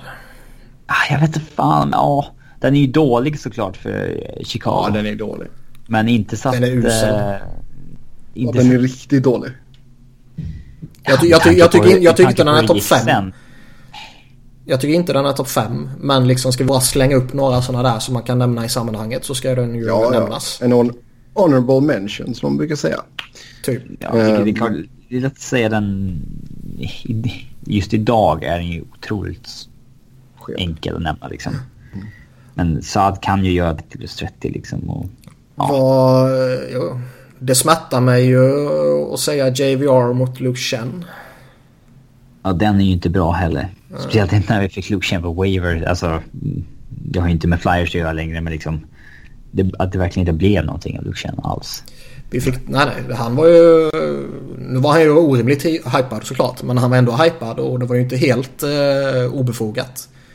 Ja, men det är liksom en back som blir mer och mer outdated ja, för varje säsong som går. De enda de backarna som finns numera det är ju de gamla som hänger kvar så att säga. Ja. Typ enkelt förklarat. Ja. Uh, JVR var ändå en, en jävligt solid målskytt för, för Toronto. Mm. Mm. En gammal klassiker tycker jag är att när eh, Dallas skulle gå för en puck-moving defenseman och valde man att ge upp James Neal för att få Alex Goligoski. Och man slänger med Matt Niskanen i den. Mm. Att liksom... Eh, de byter back mot back som typ är lika bra men slänger med en 30, 35 års skytt bara på köpet. Som fick sina prime år i Pittsburgh. Den var ju riktigt dålig för Dallas också. Hörni, Ben Bishop till Tampa mot Cora Conacher och en fourth rounder. Ja, den... Eh, Där och då så var det ju väl det... Conacher som var den intressanta. ja, exakt. Ben Bishop var ju jävligt oprövad. Ja, ja. Uh, men shit alltså. Conacher, den var... Mm. Det är anmärkningsvärd. Det gick ingen bra. Hur ser vi på Fanöf till Toronto? De får ändå in en kapten, en toppback i ligan så här tillsammans med Fredrik Sjöström, Keith Orley. Och de ger upp Niklas Hagman, Jamal Myers, Matt Stagen och Ian White till Calgary. Det är ju det i princip ju... ingenting. Matt Stagen, ja fair enough men... De byter lite breddspelare mot breddspelare.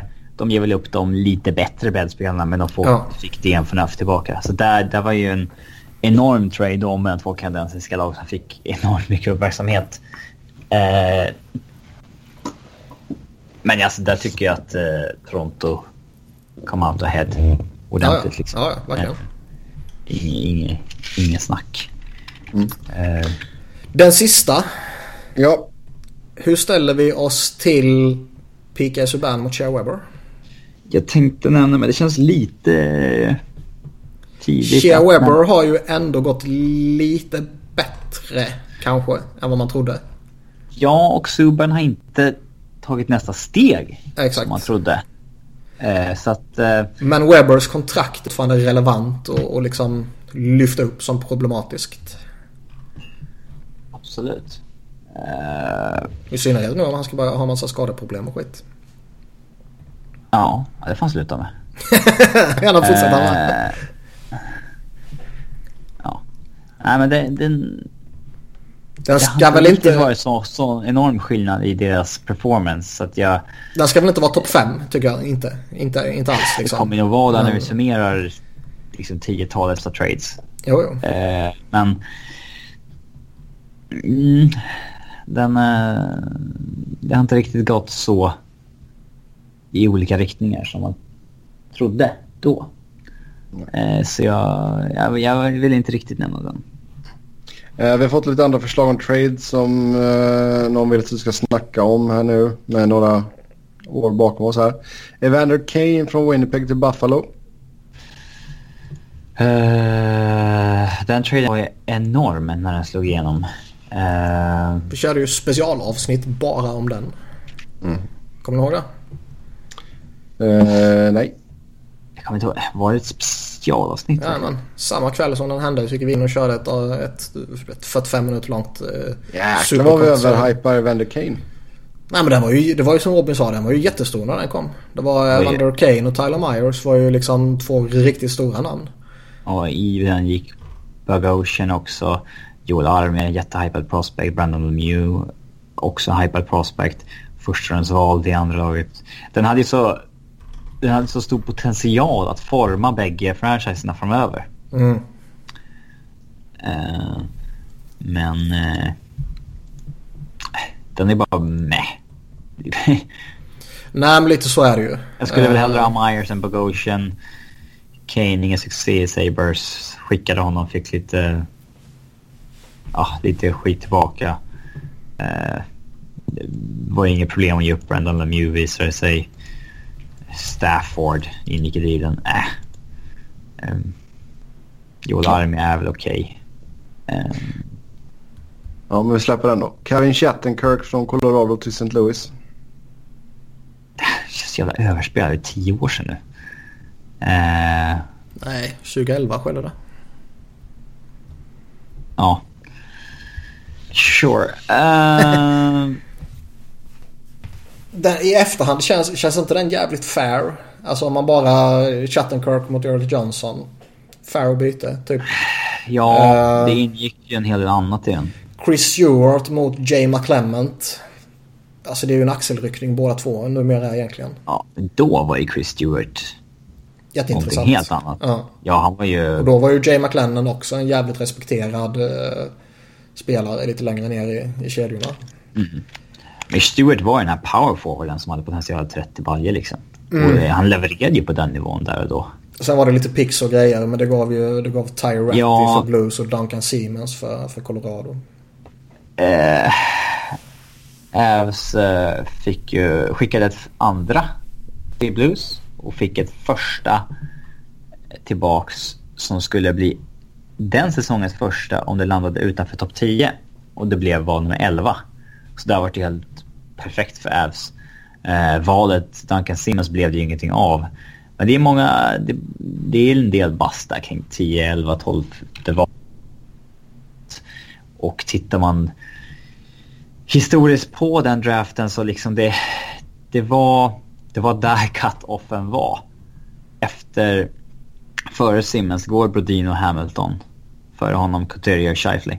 Men efter Simmons, det är klart att man kan, hade hellre haft en Sven Berchi eller JT Miller eller så här, Men där slutade ändå elittalangen i den draften på något sätt. Mm. Förutom såklart liksom Kutjerov som gick andra rundan. Jo, men då får man ju gå ner. Alltså Rakell i sista valet ja, i första och sådana där grejer. Men det, ja. de, ju inte när de kommer så långt bak så blir det ju inte riktigt relevant.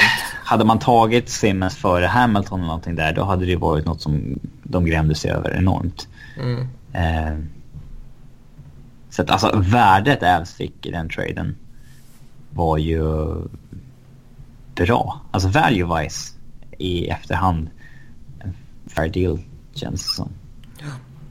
Mm. Sen har vi eh, Rick Nash från Columbus New York Rangers. Det är den sista här. För vi har redan snackat uh, Carter. Vad har vi? Vi har uh, mot Anisimov, Dubinski, Tim Eriksson och First Rounder. Uh, han... Och Rangers fick även ett uh, conditional third rounder som blev uh, Pavel Buchnevich.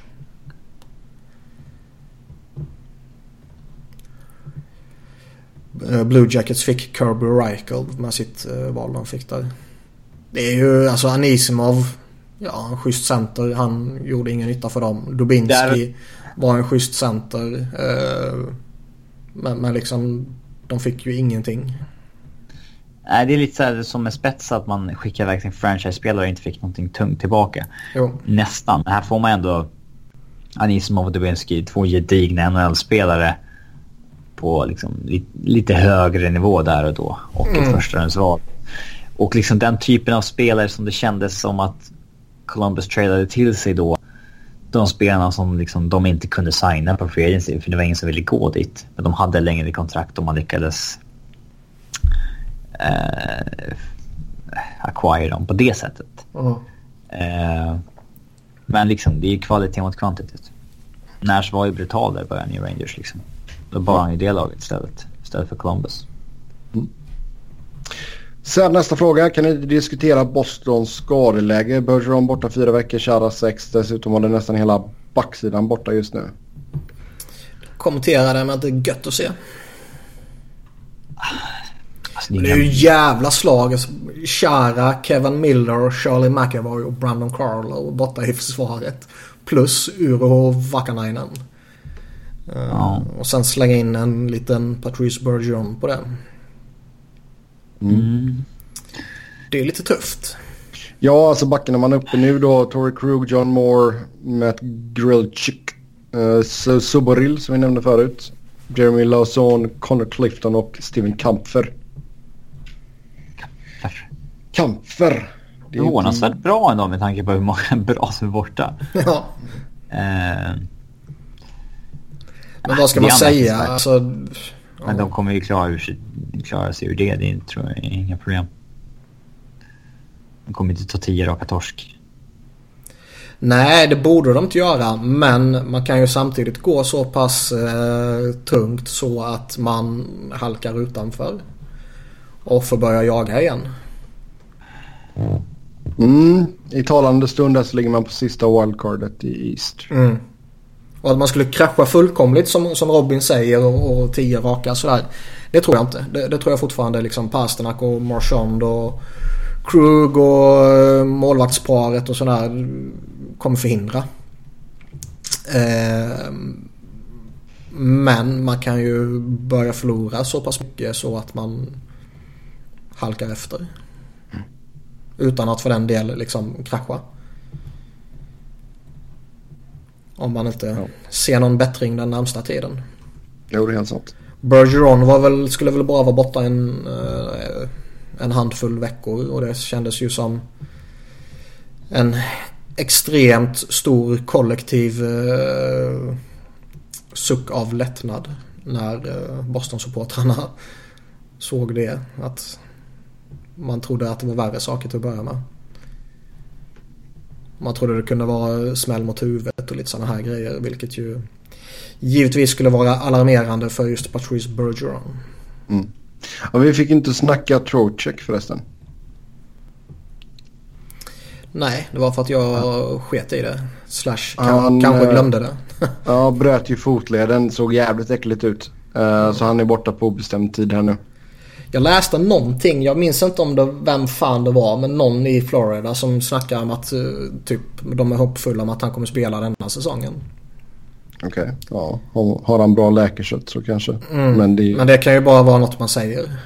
ja, Hockeyspelare ja, kommer tillbaka extremt mycket snabbare från eh, benbrott och sånt där än vad fotbollsspelare gör. Men det är klart, det är ju jättejobbigt slag för, för Florida som har en rätt tuff situation till att börja med om man tittar tabelläge. ja.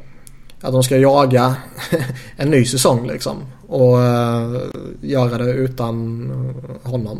Det är ju ett jätteslag såklart. ja. Yes, eh, nästa fråga. Kommer EP40 göra 70 poäng den här säsongen? Ja, där eller strax under. Ja. Mm. Något sånt. Jag... Eh,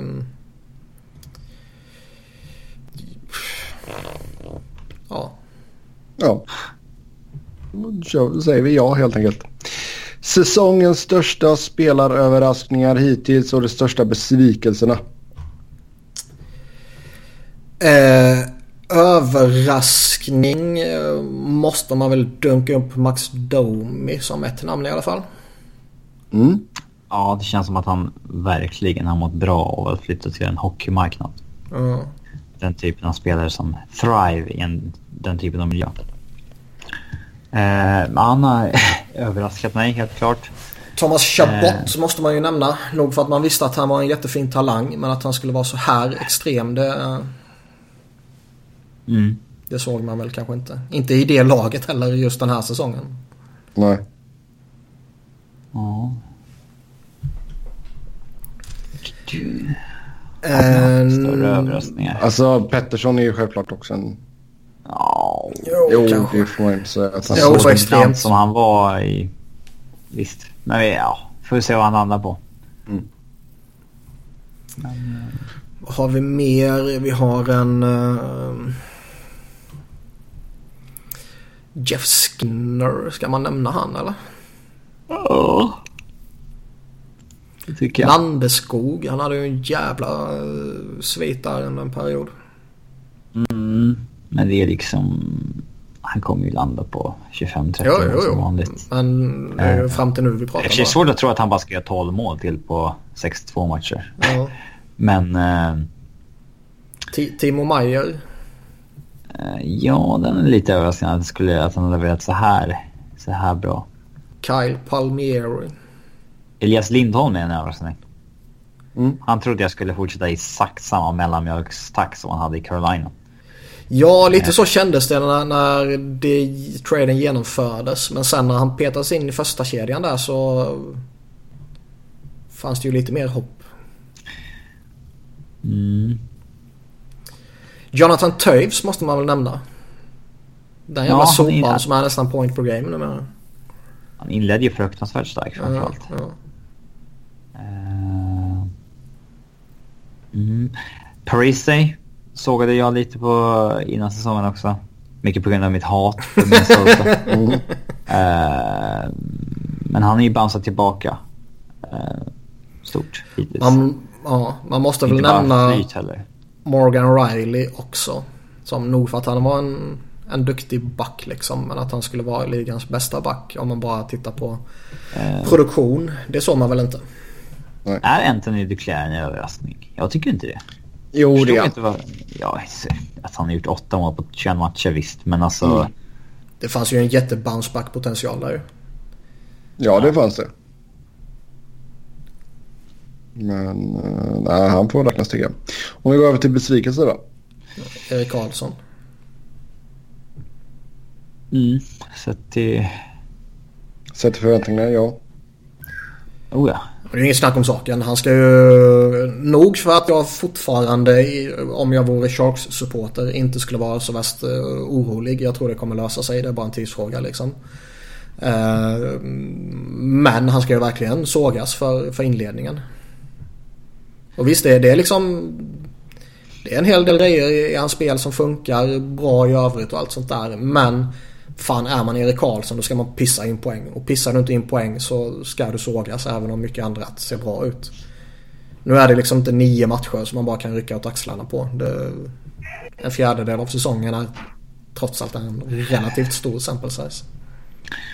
Uh, jag vet inte om det är en överraskning eller inte, men det, Alexander Wennbergs inledning på säsongen tycker jag börjar tyda på vad det är för spelare man kan förvänta sig av honom eh, kommande åren. Det... Han skjuter liksom ett skott per match eh, och är en solid tvåvägsspelare.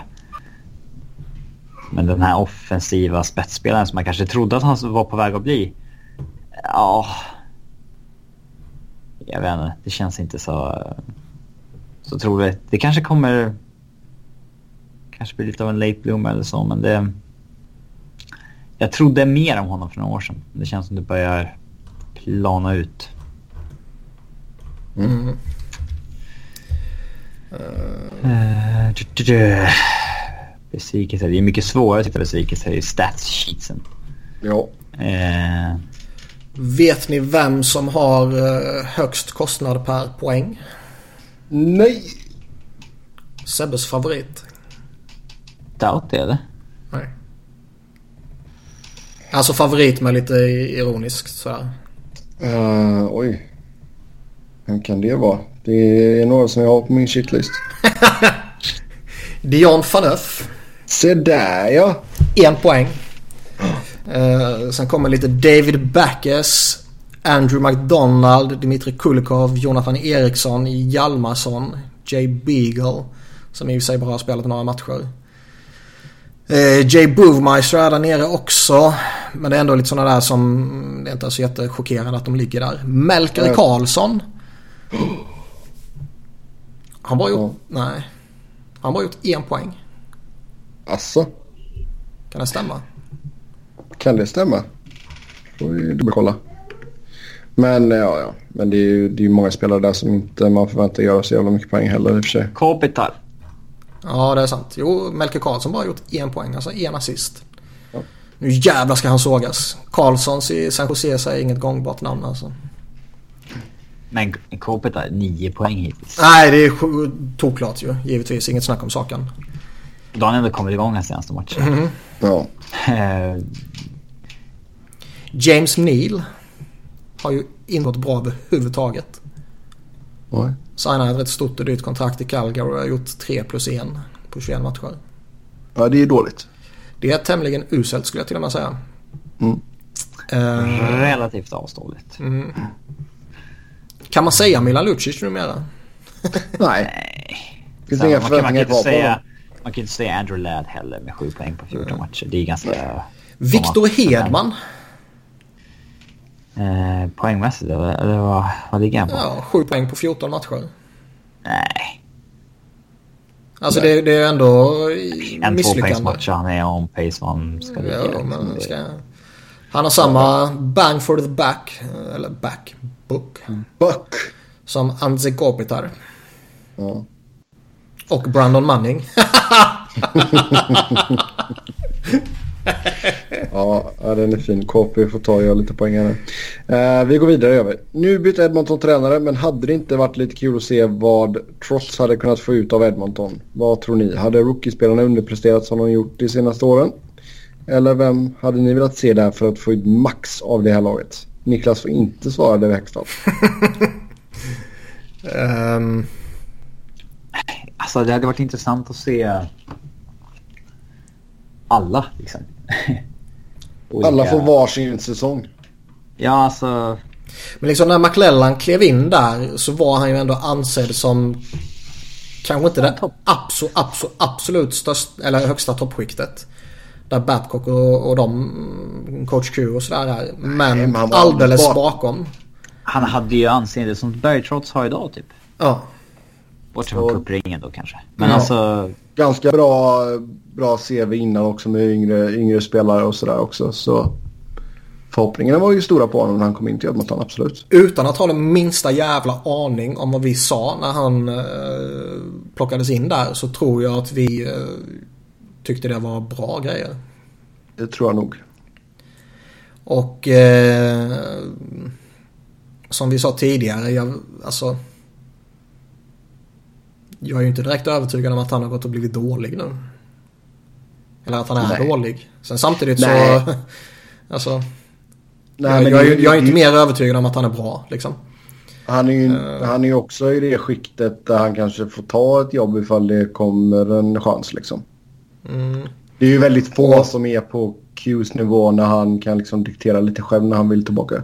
Nej, men det känns väl lite som att det är är det Babcock och coach Q som är topp två. Ja. Och sen det kommer det ett sjok med kanske Cooper, Sullivan, Trots. Eh, fan har vi mer? Laviolette. Mm. Galant kanske. Alltså jag tror fortfarande att Sullivan skulle nog kunna få ett nytt jobb ganska omgående ifall han får kicken från... Jo, det är bara att flasha sitt bling-bling. Ja. Um, men trots, alltså, alltså han är jätteduktig men eh, är han mer intressant än vissa av de andra och som Robin sa, man skulle vilja se alla där.